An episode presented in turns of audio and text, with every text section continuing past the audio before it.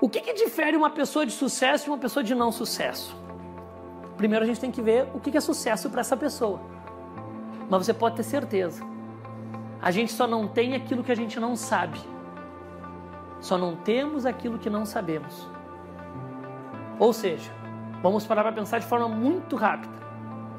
A pessoa quer trabalhar e ser pintor. E dela começa pintando o quarto dela, sem técnica, mas do, da moda Miguel lá, daquele jeito.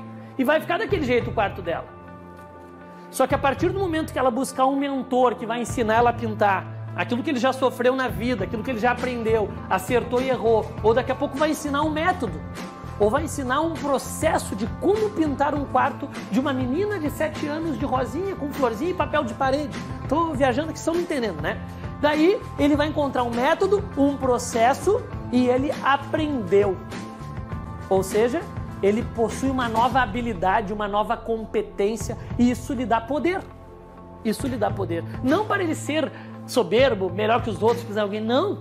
Para ele fazer aquilo que ele aprendeu, gerar riqueza, gerar dinheiro e também ensinar as pessoas.